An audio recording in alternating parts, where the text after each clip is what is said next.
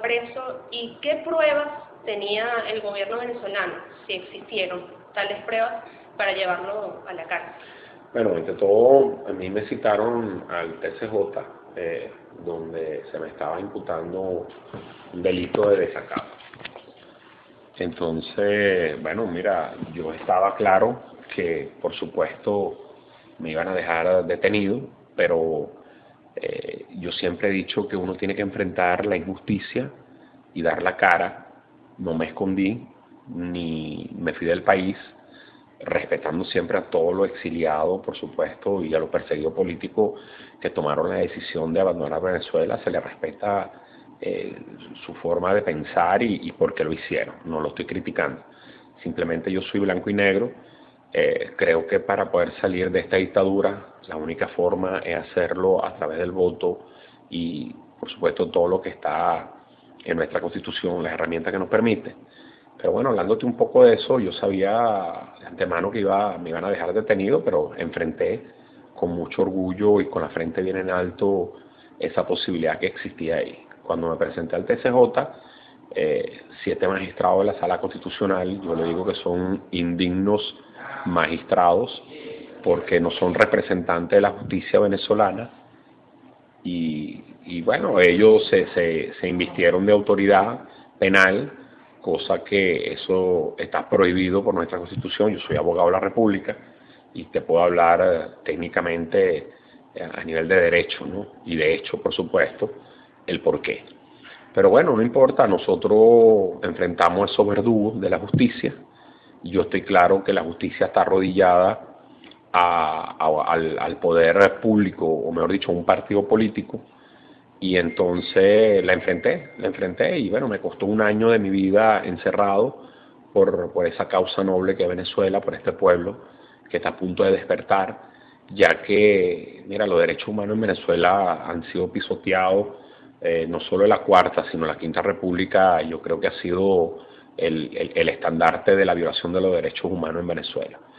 Eh, mira, mi estadía en Ramo Verde fue muy dura, aún ahí tenemos más de 60 estudiantes detenidos, y como tú bien sabes, y, el pueblo de América sabe, están en condiciones precarias, como vivimos nosotros, porque la cárcel de Ramo Verde es una cárcel a la cubana, porque no es un secreto para nadie que las cárceles de Venezuela son un paraíso para el delincuente, ya que tienen piscina, eh, manga de coleo, discotecas.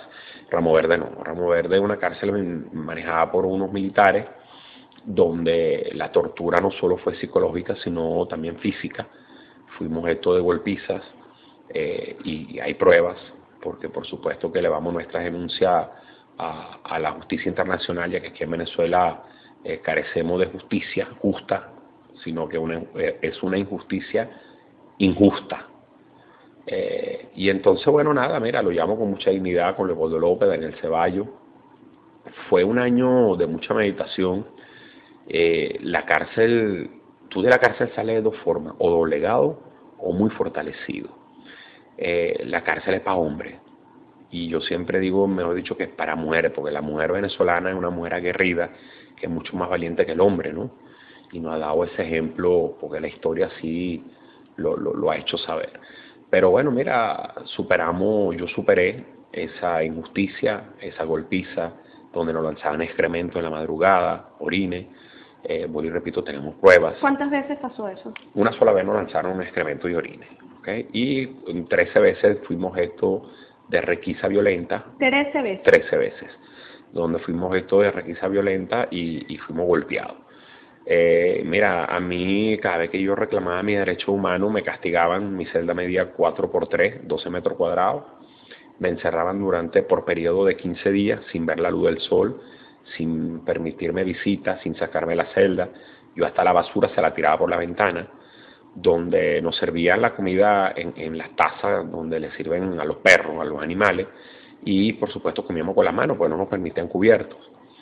Eh, por ahí hicieron ver un, una, eh, por internet, una celda que parecen como una suite, ¿no? Pero lo, lo que sí te puedo decir yo que si eso fuera verdad, ¿por qué no dejaron entrar a los expresidentes cuando nos fueron a visitar? ¿Por qué no ha tenido acceso a esa cárcel otras personas, medios imparciales, para ver si es verdad. Porque esto es una mentira, es un montaje de esta dictadura, porque estamos en dictadura. O sea, no nos engañemos que, que, que esto no es un régimen democrático ni nada por el estilo. Pero mira, la cárcel nos fortaleció. Eh, yo no puedo, apenas tengo un mes y una semana que salí de Ramo Verde, no puedo dejar de pensar todos los días mis compañeros que aún permanecen ahí encerrados y por supuesto esos estudiantes que también justamente privado de libertad, los tuiteros, que yo en estos días coloqué en mi Twitter que cómo era posible que ese indigno venezolano del embajador de la OEA hizo, dio esas declaraciones eh, que verdad yo lo puedo comparar con Hitler, no lo puedo comparar con un ser humano, porque todos sabemos que Hitler no era un ser humano, era un engendro, un, una escoria de la, de la naturaleza. Pero mira, fortaleció con Dios y la Virgen, eh, nos preparamos en Ramo Verde, yo leí 108 libros. Le iba a preguntar, ¿cuál era la rutina que, que, llevaban ustedes diariamente? Bueno, a las cinco y media de la mañana te abrían la celda para verificar si tú estabas vivo o no. Después los tres meses y medio, por los primeros tres meses y medio totalmente aislados, nunca nos abrieron la celda. Únicamente nos pasaban la comida y nos dejaban pasar la ropa que traían los familiares.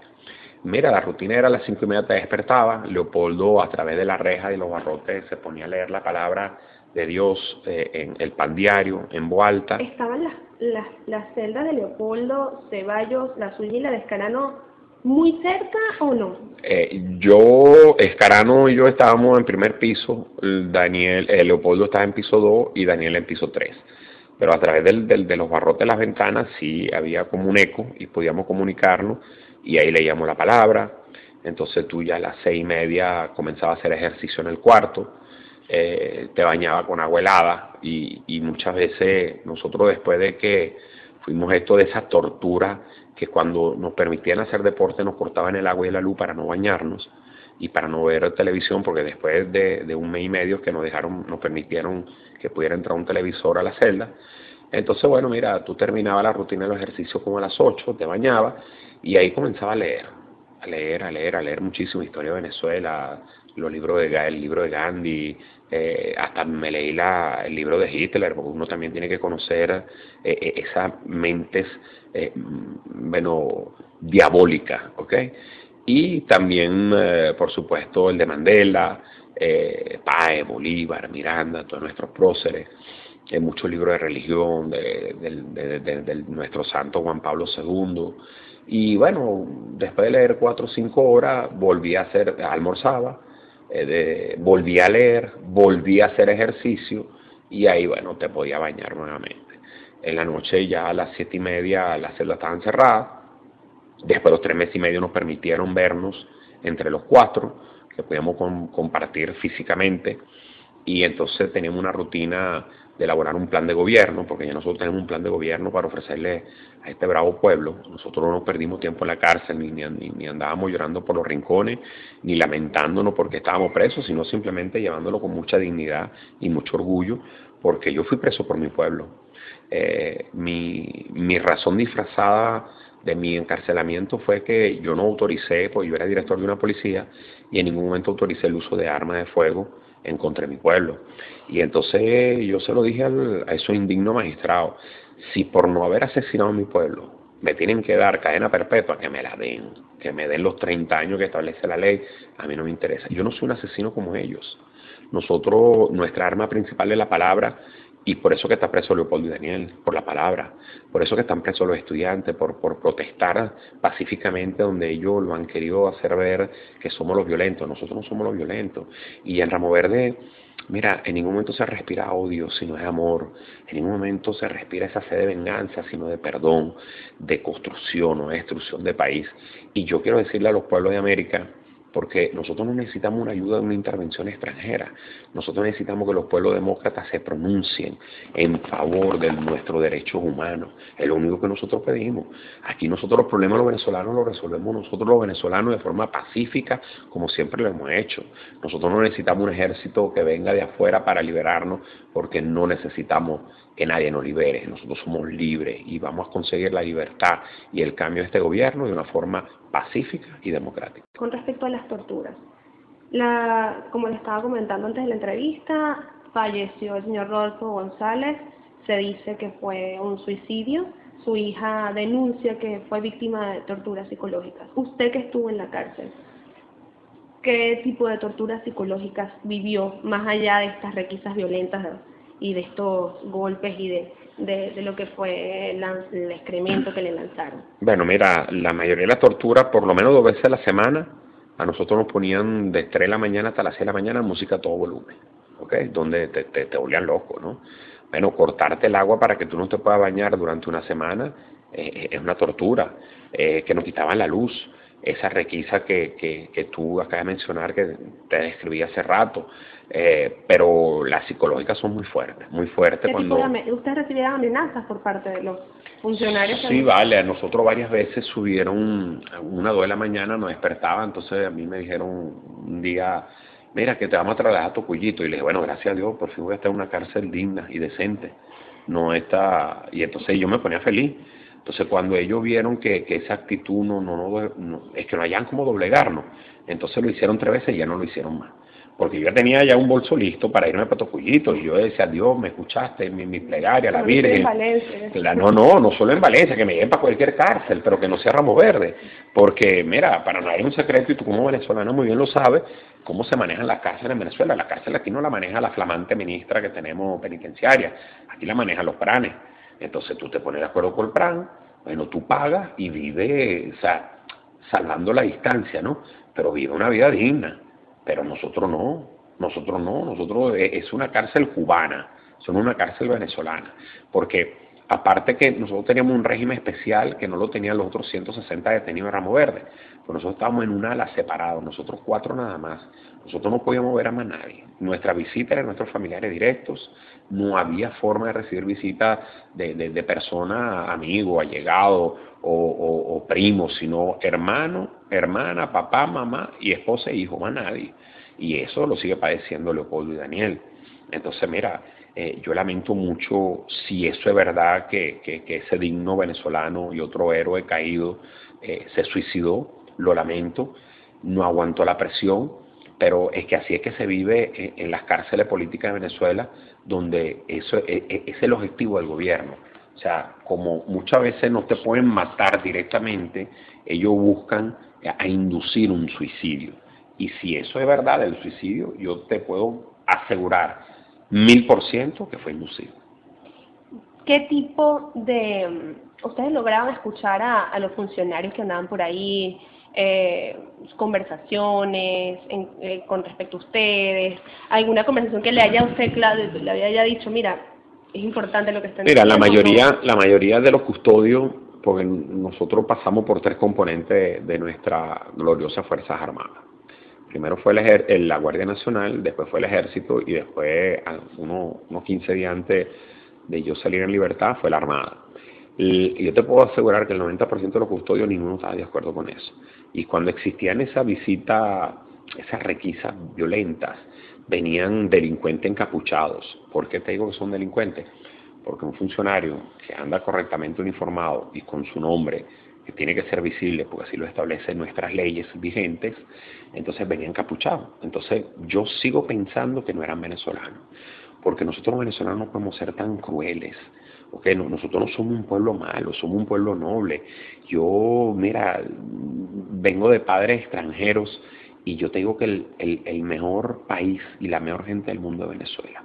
Y yo te aseguro 100% que no eran venezolanos. Ellos no hablaban, no, no, no hablaban, no hablaban, encapuchados sin hablar, hablaban con la mano golpeándonos. Ese era el lenguaje. Solamente llegaban a golpearlos sin ningún tipo de, de, nada, de, de contacto entre ellos, ¿no? Se nada, nada, ya ellos venían con un plan preestablecido, entraban en nuestra celda, nos volteaban la celda, después querían desnudarnos, nosotros nos resistíamos a que fuéramos vejados de esa manera, entonces nos comenzaban a golpear. Claro. Con respecto a, a las comunicaciones, las, conversaciones que podían tener ustedes de vez en cuando con, con el, el señor López, con Ceballos, con Escarano, qué tipo de conversaciones tenían, más allá de, de, este plan de gobierno que ustedes están presentando. Eh, ¿Tienen que, humanas conversaciones de qué tipo de apoyo moral? ¿Alguno se deprimía de vez en cuando? Mira, yo te puedo asegurar que Daniel Leopoldo y yo en ningún momento pasamos por ninguna depresión. Eh, lo que aparte de, de, de, prepararnos para una mejor Venezuela, siempre entre nosotros hablábamos que teníamos que salir de la cárcel, el que saliera primero a convencer a esa minoría de pueblo que piensa distinto a nosotros, porque ya no es una mayoría como antes. Entonces e, es que si tú me insultas, yo no te voy a insultar, yo te voy a convencer por la palabra, por la, con la lógica y, con esa fe en Dios, porque eh, el proyecto de nosotros es un, mejor proyecto no que el de ellos, porque el de ellos ya no es un proyecto, sino es un sistema fracasado que durante 17 años, y lo estamos viviendo, han sido un 90% de cosas malas y un 10% de cosas buenas.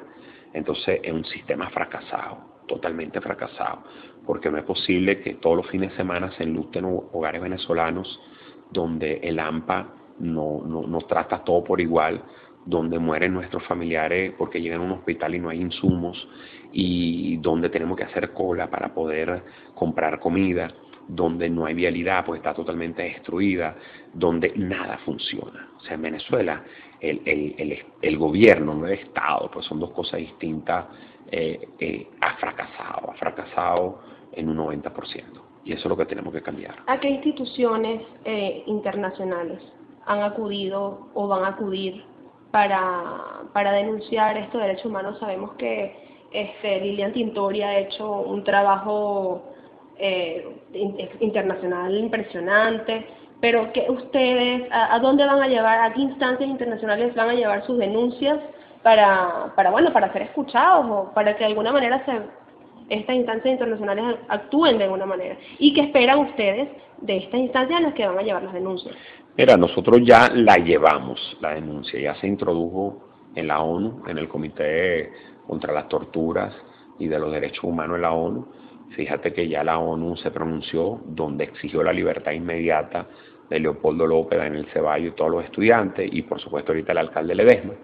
Y mira, eso, eso tarde o temprano va a funcionar porque eh, cuando tú cometes un delito contra los derechos humanos, eso nos prescribe. En ninguna parte del mundo. Entonces, mira, ya el Comité contra la Tortura de la ONU se pronunció, la ONU se pronunció, eh, he leído en la prensa que en estos días la ONU está sacando una resolución, el Parlamento Europeo también ya la sacó, donde únicamente votaron uno, un, partido español en contra de eso, que el Partido Podemos, que sabemos que, es una ala del madurismo aquí en Venezuela, de esta dictadura, y el trabajo de Lilian, de Lilian Tintori ha sido un trabajo fenomenal. Por eso que yo al principio te dije que nosotros no somos dignos ni siquiera de, pisar donde pisan ustedes las mujeres, porque la mujer venezolana es tan aguerrida, tan aguerrida, que, que, mira, no hay mujer en el mundo que se le compare. Y Lilian, Lilian llevó nuestra voz, nuestra protesta, nuestro, eh, nuestras vejaciones, nuestras torturas a, través del mundo. O sea, la, fíjate que hasta el abogado de Mandela se va a incorporar al, al equipo de defensa de Leopoldo y de Daniel, el primer ministro de Canadá. O sea, se han pronunciado. Nosotros lo único que le pedimos a, los países en, que en realidad son demócratas, que se pronuncien. Nosotros no estamos pidiendo intervención extranjera, no la necesitamos, pero se tienen que pronunciar, porque el pueblo venezolano ha sido un pueblo solidario y todos los gobiernos que, que, hemos tenido aquí desde la Cuarta República hacia atrás han sido solidarios con los pueblos cuando han tenido necesidades. Entonces nosotros le exigimos a Brasil, a Colombia, Chile ya lo ha hecho, a, Nicaragua, a Bolivia, que se pronuncien, porque nosotros sabemos que ahí está el interés del petróleo y el interés económico que prevalece sobre los derechos humanos. Mira, Dios no olvida. Con respecto Ah, ahora vamos a, esta, este pronunciamiento. Estados Unidos de alguna manera se pronunció, de alguna manera está sancionando desde donde ellos pueden, o parece que fuera así, a quienes ellos consideran que han sido las cabezas de estos atentados a los derechos humanos. ¿Cuál es su posición con respecto a esto? Bueno, mira, han querido hacer ver que, primero principal, yo rechazaría cualquier intervención militar a Venezuela del país que fuera. ¿Sabes? Estados Unidos, China, Cuba, eh, España, Italia, yo no voy a permitir y nunca lo apoyaría. Yo sería el primero que saldría a la calle a protestar y, a defender mi patria. Pero lo que ellos han querido hacer ver que es una que Estados Unidos quiere una intervención, no, Estados Unidos está sancionando a los corruptos, a lo, al narcotráfico que están metidos dentro de nuestras Fuerzas Armadas, que no es un secreto para nadie Porque entonces la gente dice, pero a ti no te da miedo decir las cosas. Pero vale, el miedo es libre. Porque yo voy a esconder algo que, que, que tan a la vista y tan indignante, donde nosotros en Venezuela nunca habíamos estado involucrados, nuestro gobierno, con el narcotráfico. Y claro que nosotros apoyamos las sanciones que vengan de donde vengan contra esos delincuentes que han saqueado nuestra patria y, y, han creado esa boliburguesía salvaje donde se comieron más de 30 mil millones de dólares que están desaparecidos de Cadivi y no se sabe dónde están. E, e, ese gobierno es un inmoral, ese gobierno no tiene dignidad alguna, ni para reclamar, ni para tratar de convencer a nuestra gente que nuestro enemigo es un país extranjero. No, no, nuestro enemigo es el gobierno venezolano corrupto y podrido.